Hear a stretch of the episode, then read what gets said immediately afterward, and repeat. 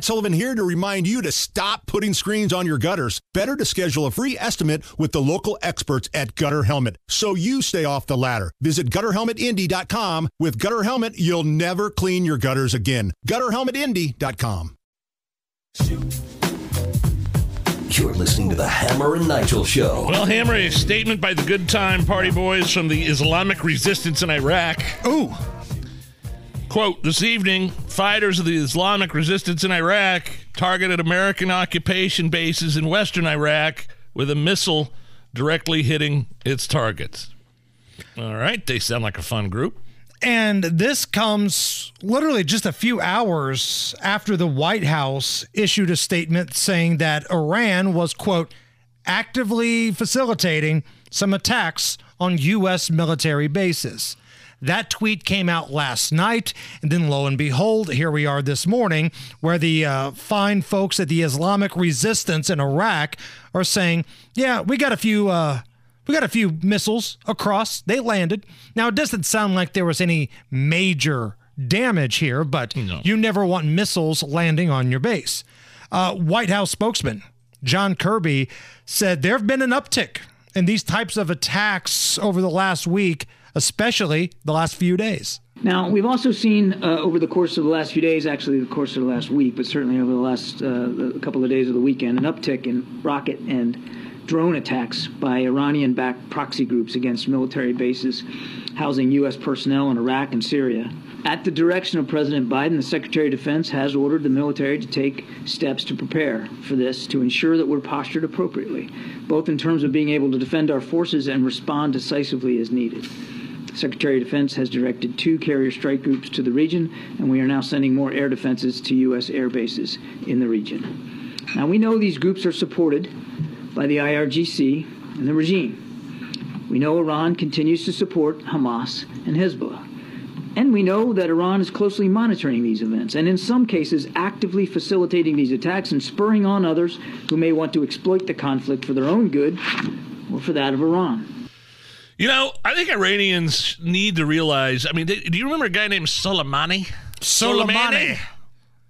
a major uh, general in Iran that was uh, targeted and assassinated by a U.S. drone near Baghdad International Airport, uh, exclusively signed off by Trump. Precision drone strike. The only thing that was left of Soleimani was his finger with a ring on it.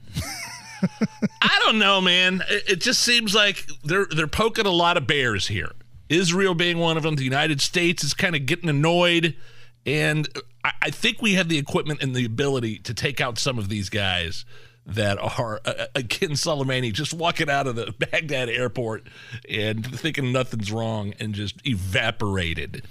And, and so I, I'm thinking more of that needs to take place. But the problem is, is that the rest of the world looks at the United States right now as having a substitute teacher. Uh, yeah, Biden is is a very weak leader. The only reason that Soleimani was blown to hell was that the big bad orange man was in there and didn't take kindly to threats against the United States and threats against our military members.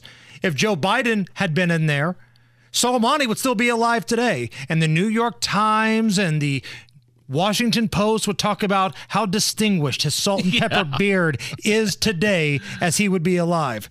Here's a little bit more from uh, Kirby and his presser. So, is a U.S. war against Iran possible?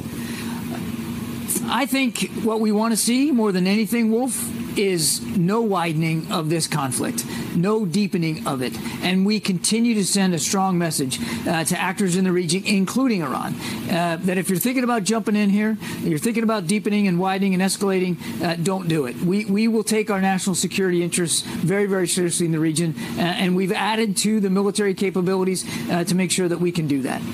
I mean, that wasn't a no. He's not ruling it out per se. I just want everybody to think about what would it be like right now. How would we be dealing with Iran had they if they, if they had a nuke?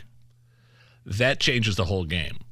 Or if we had a competent United States president, I think that changes the game as well. Because we've been talking about this for a while. And this isn't anything new. This is something that's predicted. We knew when the home stretch came of the presidential election, and we're just about a year out, all these countries that hate the United States are going to get as squirrely as they can and see what they can get away with because they don't respect Joe Biden. They're not scared of Joe Biden in any way or his woke military leaders. If this were a different president, even a different Democrat, I wonder if things would be a little different. Now, Kirby also says that 10 American citizens remain unaccounted for in Israel, but he doesn't know where they are, how many are being held by Hamas terrorists, or really even if they were alive or dead. And again, I feel like that's the safe line.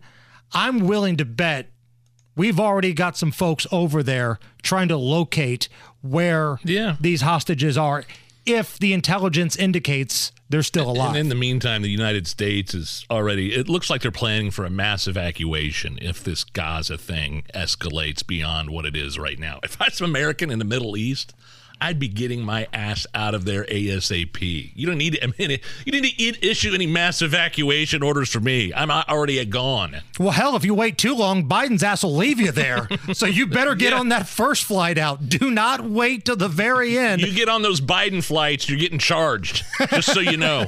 That's fine. Charge me, put it on my credit Well, card. that's true. He's charging the citizens that got on those flights.